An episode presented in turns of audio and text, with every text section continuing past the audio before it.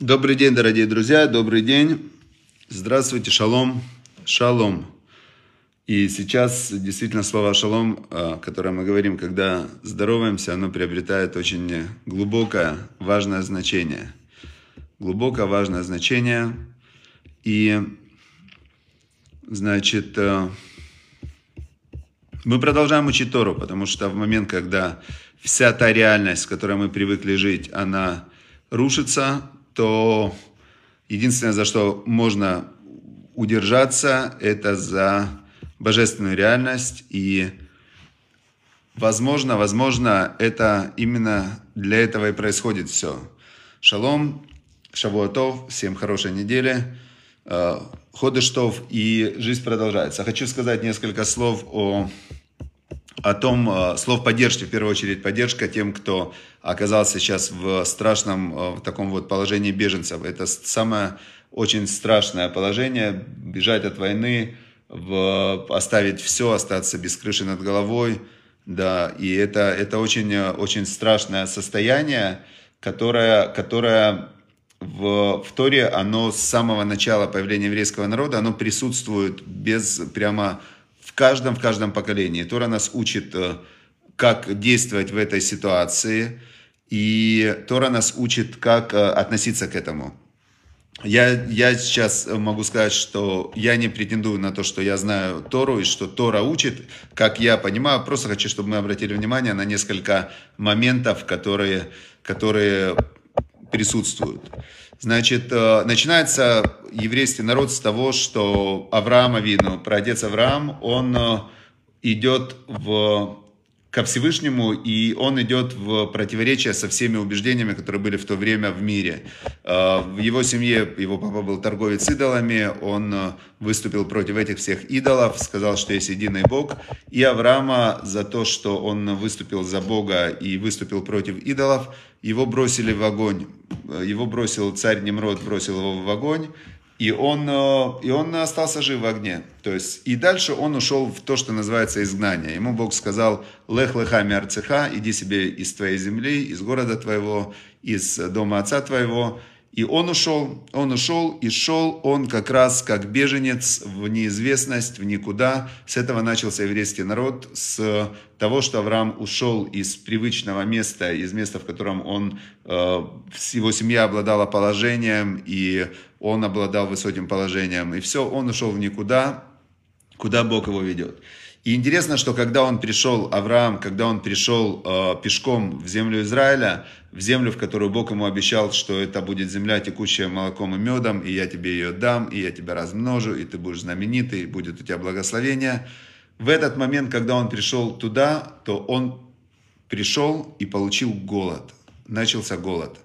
И он Значит, когда начался голод, Авраама Вину, он э, в этот момент, что он сделал? Он сказал Всевышнему, спасибо тебе, Всевышний, э, значит, э, пойдем дальше, пойдем туда, где нет голода. И он пошел в Египет. Приходит он в Египет, в место, где нет голода, и что оказалось в Египте? В Египте оказалось, что у него фараон забрал жену. И Сара, то есть он вышел, он ей обещал, что все будет хорошо. И они пришли в Израиль, а там голод. Он ей говорит, пойдем туда, где нет голода. Пришли туда, где нет голода. И у него забирают жену. Дальше, дальше жена, э, мы знаем эту историю, что Всевышний спас его жену. Фараон сказал ему уходи, и он дал ему какие-то подарки, и он уходит. И вот он уходит, и когда он ушел, то, то дальше он поселился, поселился он в где же поселился Авраам, я не помню, где он, в Хевроне, по-моему, в Бершеве. В Бершеве он поселился, а Лот поселился где? Его племянник Лот поселился в Сдоме. И была война, и Лота, его племянника, угнали, в, угнали как военные трофеи. Угнали его Лота в, как военный трофей, те цари, которые победили царей с дома. И Авраам Авину, он собрал своих учеников и пошел спасать Лота. Спас он Лота, и, значит, э, когда он спас Лота, то, то что? Ну, в общем, он спас Лота. Теперь дальше Ицкак, его сын. Ицкак, его сын, он жил в в Граре, и его оттуда выгнали. Его выгнал царь Грара, сказал, что уходи отсюда, тоже жену у него до этого забирал, и выгнал его после этого. И он двигался, его гнали эти пастухи э, грарские, в каждом месте, где он копал колодцы, его оттуда выгоняли. Опять мы видим, что Ицхак тоже был беженец. Это самые великие люди, которые были к Богу близкие, как невероятно. И они были беженцы. Дальше Яков, э, сын Ицхака, Яков, сын Ицхака, э, который получил имя Израиль, который был великий-великий вообще, ну, вообще, ближе его к Богу, он, он был самый близкий к Богу, да. И что мы видим с Яковом? Он беженец, он беженец, он убегает от э, своего брата Исава, который хотел его убить, и его племянник, племянник его догнал и, Исав, э, и говорит, я должен тебя убить. А ему говорит Яков, э, это устная Тора, он ему говорит, ты знаешь, говорит, э, бедные, как мертвые, давай у меня ничего нету, вот тебе вся моя одежда, все, я остаюсь, скажешь, что ты меня убил своему папе. Он говорит, хорошо, и ушел. Значит, и Яков остается, остается Яков без одежды, без ничего. И читает он псалом, читает он псалом, Шира Малот, Исайна или Арим, подниму глаза мои, он говорит, к небесам, Маан его изри, откуда придет мне помощь? Изри мы и Машем. Но есть такой еще комментарий интересный. Он говорит, откуда придет мне помощь из Эзер Кенегдо, это жена. И его мама послала, послала его жениться. То есть Яков, он э, Почему им было просто? И почему Тора нам дает очень такую прям конкретную спасение? Да, Тора это древо жизни. В любой ситуации Тора нам дает конкретно, что ты должен сделать следующий шаг, то, что Бог сказал делать. И если ты делаешь Его волю Бога как свою, Он выполнит твою волю как Его. И будет всегда с тобой, будет тебя защищать. И Яков, даже когда он остался голый без одежды, он говорит, «А, подниму глаза к небу. Мэан его изри, откуда придет мне спасение? Спасение это первое, изри это помощь мне. А второе объяснение, откуда придет мне жена теперь? Меня послали родители жениться, я должен выполнить э, тибута ВМ, почитание папы и мамы. Мне они сказали жениться, взять себе жену. А откуда мне придет теперь жена? Из Риме и Машем, и сам же он отвечает, помощь мне или жена мне придет от Бога, а се шамаем Бог сделал небо и землю, всю эту систему сделал Бог, и система работает. И ты в этой системе, ты можешь э, занимать, в, каждый из нас это как маленький винтик в этой большой системе мироздания, и этот винтик, он в этом своем воплощении должен выполнять божественные духовные заповеди для того, чтобы перейти в следующий уровень. Все, очень все просто и понятно. Яков, э, он приходит и он работает за... Э, он увидел, влюбился в Рахель возле колодца, он был без ничего, и он за нее должен был 7 лет работать. И когда он за нее 7 лет отработал пастухом, в дождь, в снег, жил там за, где-то в полях, в лесах, и он 7 лет отработал за жену, и что? Его обманул, его тесть его обманул и дал ему вместо, э, вместо Рахели, дал ему Лею. И он говорит, что делать, что делать, э, это значит воля Всевышнего. То есть он принял эту ситуацию, женился на Рахеле и отработал еще 7 лет за вторую жену Залею, которая он не хотел за нее работать. Но раз Всевышний сказал так, значит так. А как он узнал, что Всевышний сказал так? Ситуация, вот он видит, что оно так, значит оно так. Он принял волю Всевышнего и на этой воле Всевышнего он продолжал выполнять волю Всевышнего. Теперь 7 а, лет он еще отработал без ничего, нет у него ничего, он за жен работал. 14 лет работал за жен. Представляете вообще, как это в голову, насколько ему важно было жениться и создать э, семью, и насколько для него это было важно, что без, без жены невозможно создать семью, детей. Но он, так как он понимал, что его функция в этом мире создать еврейский народ, то что? То он э, отработал он 14 лет за жену, прервалась, но сейчас, я надеюсь, опять восстановится, да.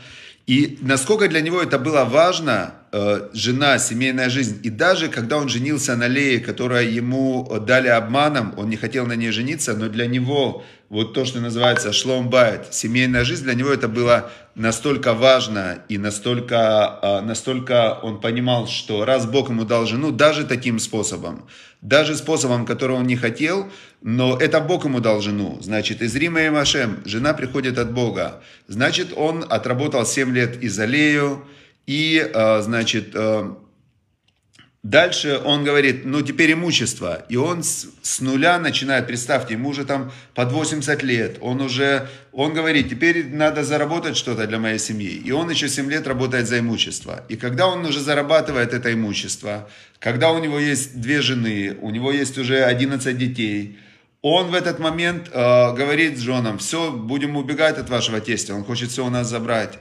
И он убегает от своего родственника, получается, от, своего, от папы своих жен, от отца своих жен он убегает, и тот гонится за ним, хочет забрать, и его в последний момент чудом спасает Всевышний.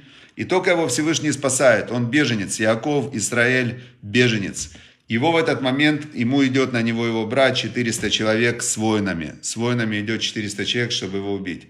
Что говорит Яков? Он говорит Всевышнему, спасибо тебе Всевышний, молится, думает, что он может сделать, готовится к войне, значит, молится, дает подарки. То есть, как он действует? Он действует по Торе, у него есть э, алгоритм действия, который Бог сказал, что это правильно, и он действует, как Бог сказал, что это правильно, потому что все равно все зависит от Всевышнего. Мы здесь только в этом мире, как гости, которые во всем, во всем, во всем зависим от э, воли Всевышнего. И, значит, э, Яков, э, он э, прекрасно с Исавом, слава Богу, помирился. И идет он дальше, он беженец. Приходит он к городу, приходит он к городу Шхем, покупает у них поле, в этом поле ставит свой лагерь. И, казалось бы, все, можно успокоиться. И тут эти Шхема, сын правителя города, у него воруют дочку и насилуют ее. Насилуют дочку Якова, Дину, насилуют, и, и что? И сыновья Якова, двое сыновей Якова вступают в войну с этим городом Шхем и вырезают жителей города Шхем, которые все поддержали э, насилие над их сестрой Диной. И Яков опять беженец, он говорит, сейчас все против нас восстанут, как же так? То есть вы, э, вы правы, ну они были правы, они по Торе поступили, то есть весь город это был город беззакония, они были насильники, которые поддержали этого правителя города, который совершил изнасилование, не делали над ним ни суд, ничего, поддержали этого правителя города, значит они все стали преступниками в этот момент. И когда они стали преступниками в этот момент, то что? то братья э, Дины, они э, сделали над ними суд и их уничтожили. Теперь, значит, что дальше было? И Яков превращается опять в беженца, потому что вокруг эти все и народы, они хотели его убить. Теперь Яков, э, он уходит и так далее. То есть вся жизнь, потом он был в Египте, потом евреев, которые пришли в Египет как гости, их взяли там в рабство вообще, какая несправедливость. Многие спрашивают, почему такая сейчас ужасная ситуация, почему такая несправедливость. Так работает мир. Мир так устроен, что этот мир не создан для покоя, отдыха и удовольствия. И когда Всевышний дает короткие передышки, а Почему так сделано? Потому что в людях побеждает зло. Люди, они в своей вот этой вот части животной, они хищники. И у человека есть вот эта хищная животная часть, у человека есть его душа, святая душа божественная. И между вот этой вот святой божественной душой и животной хищнической частью, причем человек, он хищник, такой жестокий хищник. То есть есть разные животные, они как бы разные есть. Есть хищники, но обычно они едят, они убивают для того, чтобы поесть. Человек, если он хищник, он уже убивает, он может уничтожить там 6 миллионов людей только за то, что они евреи, полтора миллиона детей. То есть человек хищник такой прям уже, ну, очень жестокий хищник, да. Даже нет животных таких жестоких хищников, как человек. И у человека есть божественная душа, добрый, любящий, святой Бог. Между ними интеллект, и между ними борьба, идет постоянная борьба в каждом человеке между этим. Э, очень часто у каких-то людей побеждает, побеждает у них, э, значит, э, животная их часть. И поэтому на всей, на всей истории человечества, когда идет личная борьба между святым внутри в человеке и животным, то чаще пока месть побеждало животное, побеждало животное, и получается, что начиная как Каин, Эвель, человечество до потопа, Всевышний, Всевышний, он, как сказать, этот мир так работает, что если ты засунешь пальцы в розетку, бьет током. Если люди злые начинают воевать, то, то тогда страдают и добрые люди. И, но каждому человеку, как Якову, Всевышний дает возможность вырулить из любой ситуации. И он вышел, когда голый из реки, он говорит, Шира Малот, песнь восхождения, песнь поднятия. Все, что здесь происходит для поднятия. Исаина или Арим, подниму глаза к горам, к Всевышнему. Мы они его изри, откуда придет спасение? И он говорит, изри ми Машем. Я-то, он говорит, Яков, я хороший. Я делаю то, что Бог хочет, чтобы я делал. И это значит, что Бог будет мне во всем помогать. Все, из Рима и Машем, который создал небо и землю, он создал мир. Он хочет, чтобы мир развивался. Он хочет, чтобы мир продолжался. Он хочет, чтобы люди плодились, размножались, чтобы населяли землю, чтобы любили друг друга, чтобы рожали детей, воспитывали детей. Значит, если злые, плохие люди устраивают сейчас какие-то там козни и так далее, или если сам человек делает какое-то зло, есть же еще в, у каждого из нас внутри тоже идет постоянная война. И когда ты делаешь какое-то зло, то следствие, следующий шаг, вырастают плоды этого зла.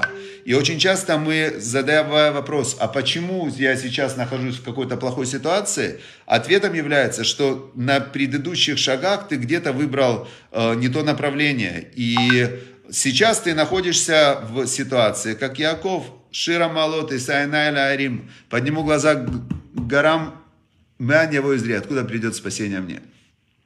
Сейчас мы находимся в Ваикра, мы сегодня начинаем читать главу Ваикра, и Ваикра глава как раз, когда возникла наша организация Ваикра, э, где-то, я не помню, 3-4 года назад, как раз в эту неделю э, я э, мы сели там, я, я не помню, как это все было, но, в общем, мы придумали название Ваикра, потому что недельная глава начинается, называется Ваикра. И третья книга Торы называется Ваикра.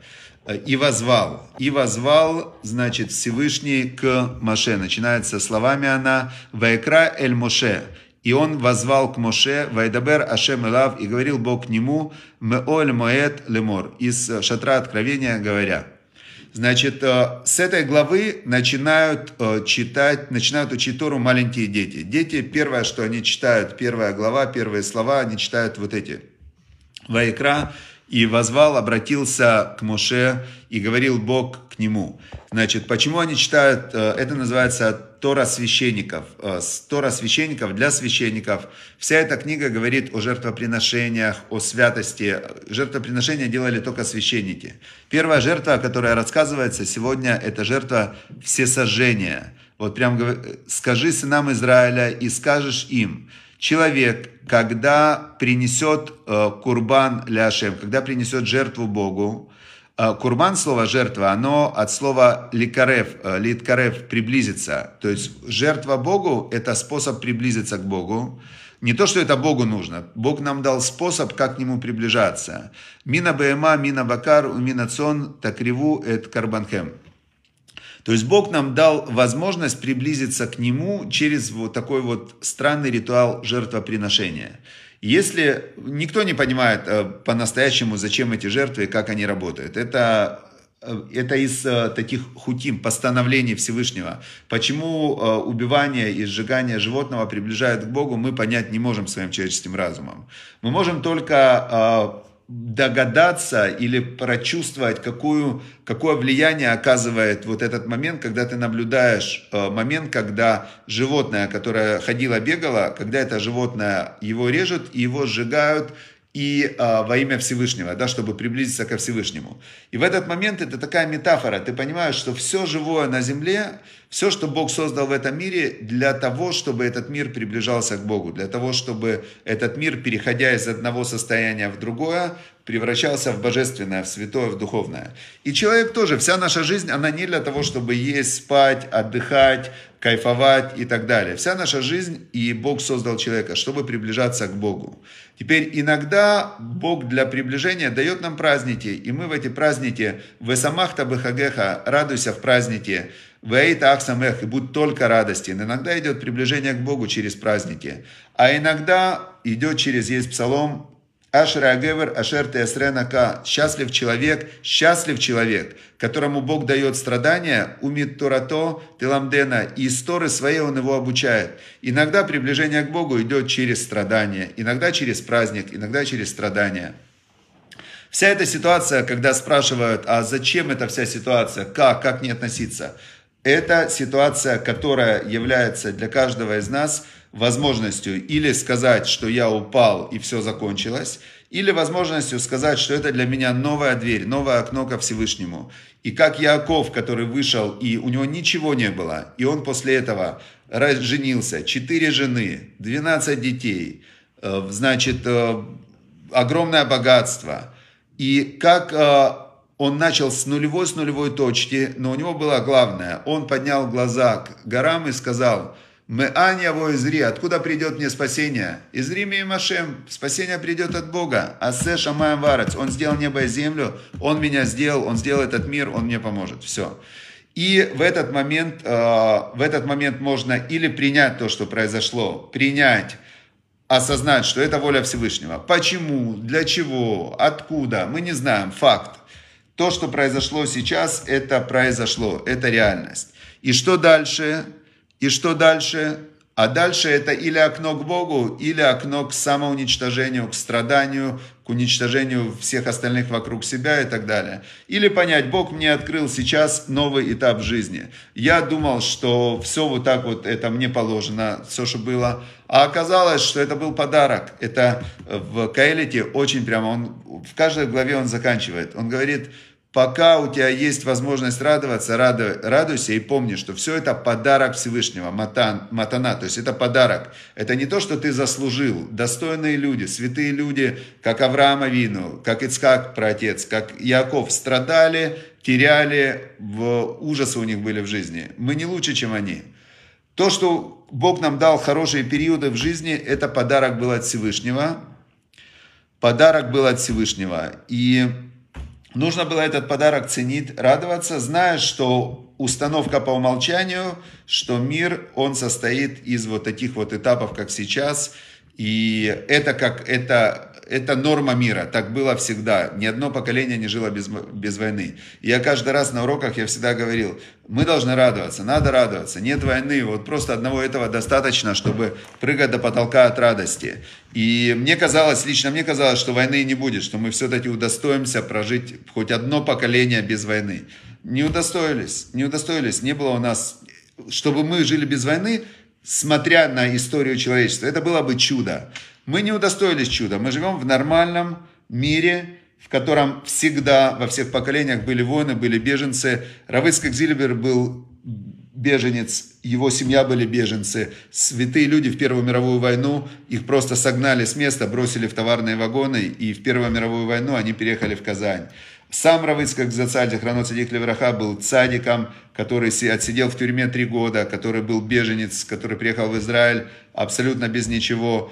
И это норма. Даже святые люди страдают, а простые люди страдают по умолчанию. Жизнь, она у любого человека состоит из периода сложных, сложных, сложных периодов, а, которые перемежаются как 7 дней работой, а 6 дней работой, а 7 день шаббат. Вот это соотношение в мире работы, страданий и радостей. Если это понятие осознать, что одна седьмая – это радость и шесть седьмых – это работа, тогда, тогда понятно, если ты последние годы мы жили там, я могу про себя сказать, слава Богу, вообще было так, ну вот все спокойно, тихо, хорошо, то это получалось было 7 дней праздника, 7 дней праздника, 7 дней праздника, 7 дней праздника, 7 дней накопилось. Сейчас будет э, период, э, я вижу, период очень тяжелый.